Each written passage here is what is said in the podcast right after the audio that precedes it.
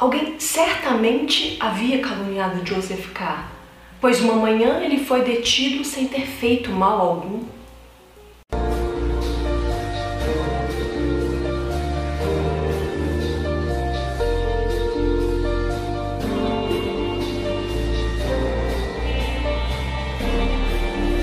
É, senhoras e senhores, que calúnia foi essa capaz de modificar completamente a vida desse homem em plena manhã do seu aniversário de 30 anos? Esse trecho que eu li no início do vídeo foi retirado aqui do livro O Processo do Franz Kafka, inclusive é a primeira frase, a frase de abertura dessa obra sensacional que foi a nossa segunda leitura no Clube Nina Clássicos. Ah, Kafka, escritor tcheco, nascido em Praga no dia 3 de julho de 1883.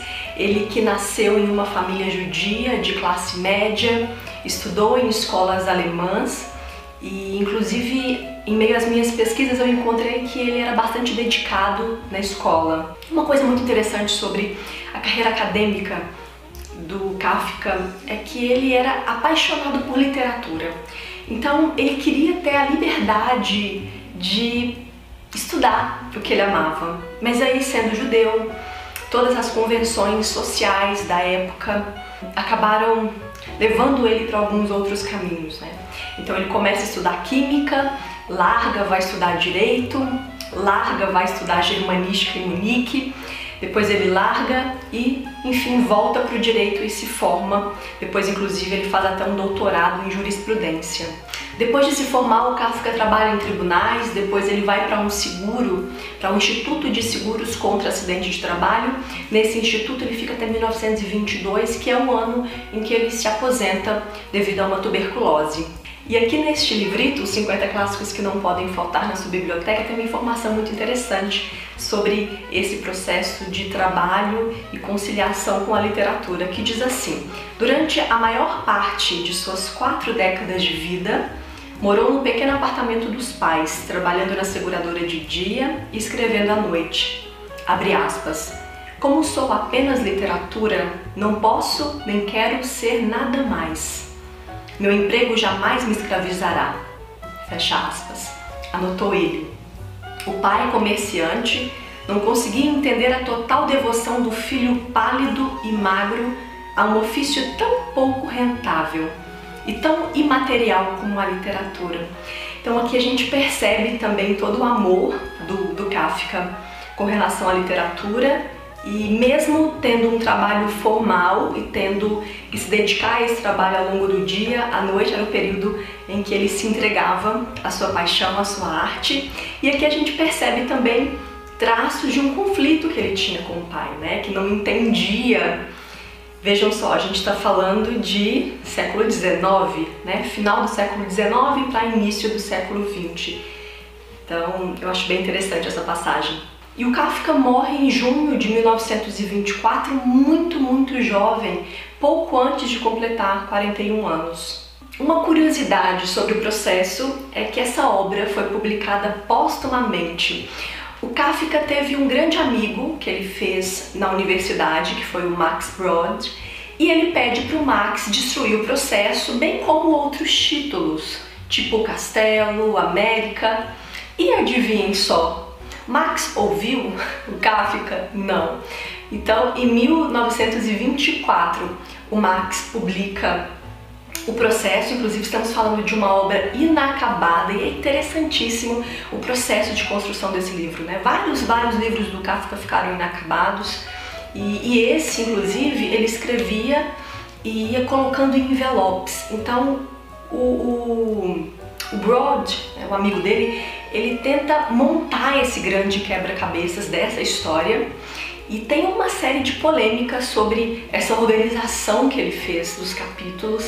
Inclusive tem uma edição, acho que a última edição francesa, eles publicaram em uma ordem diferente da proposta pelo Broad. Nessa edição aqui, é, a gente tem a organização dele, né, que é uma tradução em pós-fácil do Modesto Carone.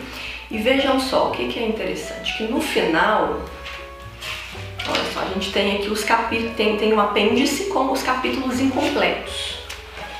Então a gente também tem acesso a um pouco desse, desse processo de construção da obra. Então sim, o Kafka ele atinge, ele alcança uma fama internacional, mas depois da sua morte.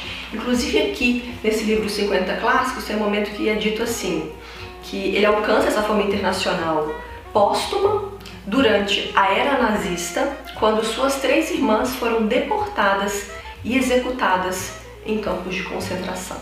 Então vamos começar a falar da obra em si. Como vocês puderam ver nesse trecho de abertura, toda a história gira em torno desse homem que é um bancário. E esse homem acorda na manhã do seu aniversário de 30 anos com guardas dizendo que ele estava detido. E, gente, sim, temos aqui uma narrativa nada, nada óbvia. Quando eu penso nesse livro, a primeira palavra, o primeiro adjetivo que vem na minha mente é bizarro, porque tudo é muito estranho. Desde o começo, como o Joseph K. é abordado, as convocações suspeitas. Então, é, não é dito qual é o motivo pelo qual ele está sendo detido, quer dizer, que crime ele cometeu, o que está acontecendo. Então é tudo muito suspeito. Então toda a convocação informal, suspeita, inquérito no domingo, locais completamente inimagináveis pessoas que entram e saem dessa narrativa e várias e várias perguntas e questões e dúvidas vão surgindo ao longo dessa história. E isso é muito importante eu te dizer porque se você está esperando algo muito linearzinho, com muitas respostas né, certinhas, não vai ter. Entendeu? Esse é um daqueles livros que fazem um. Sabe? na nossa mente, eu fico pensando muito naquela fala dele que diz assim: Penso que devemos ler apenas os livros que nos ferem, que nos apunhalam. Se o livro não nos acorda com um golpe na cabeça, por que estamos lendo então? E aí ele tem essa fala e no finalzinho dela ele também diz assim: Mas nós precisamos dos livros que nos afetam como um desastre, que nos atormenta profundamente um livro deve ser o machado que quebra o mar gelado em nós. O processo é um livro que é como se fosse um machado nos atingindo a cabeça.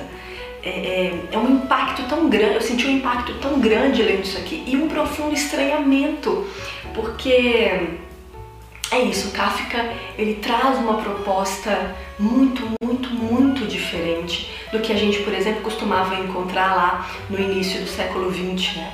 Então, nós leitores vamos recebendo a cada capítulo uma peça desse quebra-cabeças e nós seguimos em busca de tentar completar esse quebra-cabeças. É possível? Acho que não. Acho que é um livro para se ler e reler e ir construindo e desconstruindo. E é muito interessante pensar que esse livro ele tem gama de possibilidades interpretativas absurda. Né? Então, se você jogar esse, esse livro no, na, na, internet, você vai encontrar é, dissertações e pesquisas, estudos assim, com interpretações biográficas, psicológicas, sociológicas, religiosas e muitas, muitas, muitas outras possibilidades e vieses interpretativos. E aí eu fico pensando na riqueza desse livro, porque ele entrega ao leitor uma árvore, uma floresta inteira de possibilidades. Então, é, de repente você vai ler e você vai levar para uma linha de interpretação X. Eu posso ler e levar para uma outra e no final das contas são possibilidades.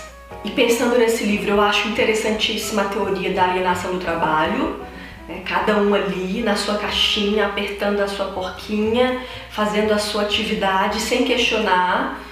Né? Então, quando chegam os guardas e o Joseph K. pergunta né, de que, que eu estou sendo é, acusado, Não, não sei, eu só vim aqui para fazer X coisa, eu não sei do que está acontecendo. Então, assim, sabe, de cada um na sua caixinha, de ninguém se preocupar com o fora, com o todo, e ninguém questionar, porque não, eu tô aqui para realizar a minha atividade. E aí, chegam momentos que o Joseph K., ele duvida da legalidade disso, né? E é para se duvidar mesmo. E tem momentos que a gente, enquanto leitor, eu falo que eu tinha vontade de chacoalhar ele, de falar, não, mas vai, faz aquilo, faz aquilo outro. Tem uma hora que a gente acha que ele já tá. Porque assim, ele fica cansado, né, de, de buscar e de tentar encontrar respostas. E, e gente, é tudo tão suspeito e tão estranho que ao mesmo tempo que eu queria chacoalhar, eu fico assim, caramba, o que, que você vai fazer também diante disso, né? Você está sendo manipulado o tempo todo e o que fazer? Né? Então, ao mesmo tempo, a gente se compadece também com esse personagem e a gente pode trazer muito para os dias de hoje, sabe? E o Joseph K., ele, no primeiro momento, ele fala, não precisa de advogado, porque eu tenho certeza que eu não fiz nada errado, mas ele é, ele se, ele é envolto numa teia de tanta obscuridade de, e de uma situação tão maluca quanto essa que ele não sabe o que fazer. Bom, estou aqui com a minha lista dos mil e um livros para ler antes de morrer e sim, o processo está nessa listita.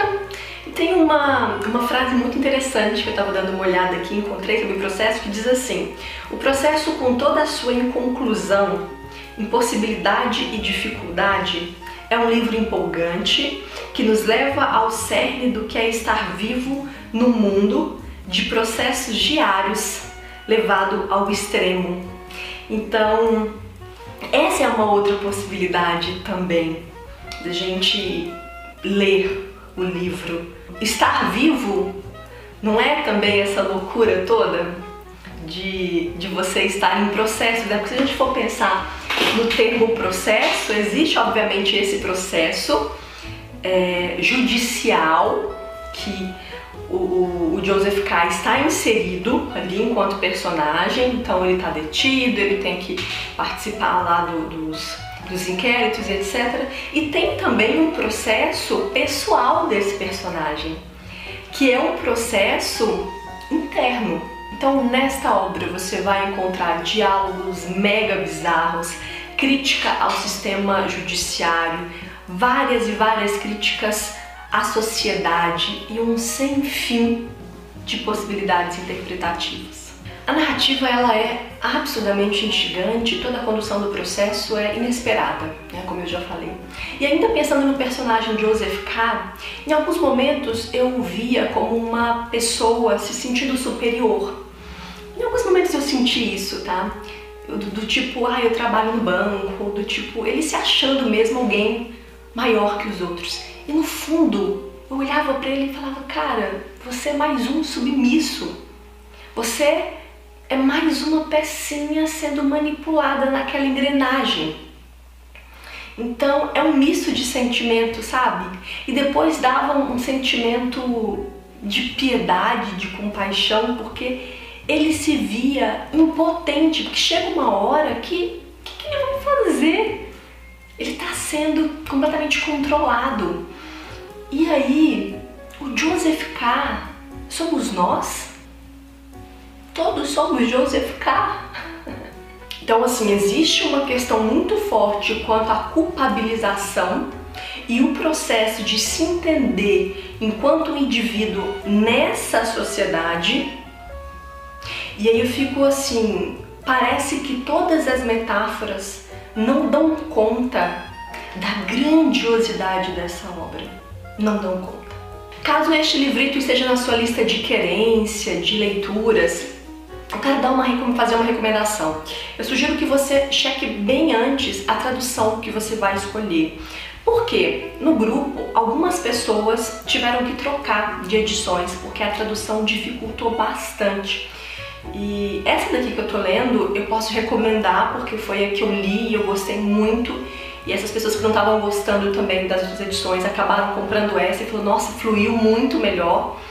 É, essa tradução aqui e o pós-fácil são do Modesto Carone. Essa edição é da Companhia de Bolso, então tá mais do que recomendada, realmente confio e você pode ler de olhos fechados que vai fluir, que é uma beleza. E esse pós-fácil do Modesto Caroni é massa. Nunca me decepciona, né, senhores? Deixa aqui nos comentários se você já leu o processo, se você já leu alguma coisa do Kafka. Essa foi a minha segunda experiência com o escritor. Eu já li dele A Metamorfose, que é um livro também que eu gosto de ler e reler é, algumas vezes. E com certeza eu vou reler também o processo em algum outro momento. Espero que vocês tenham gostado do vídeo. Vou aproveitar e deixar também o link de compras para este livrito aqui no box de informações, tá bom? Lembra que quando você compra usando os nossos links, você ajuda o canal com uma pequena comissão e não paga nada mais por isso. Aviso muito importante, as inscrições para a leitura de novembro do Clube Nina Clássicos estão abertas. Sim, até o dia 31 você pode garantir a sua participação. E qual livro leremos? Leremos Mrs. Dalloway, da Virginia Woolf. Vou deixar o vídeo explicativo aqui no box de informações, se você topar vir ler com a gente, vai ser um grande prazer, tá bom? A gente se vê no próximo vídeo. Um beijo e até lá. Tchau!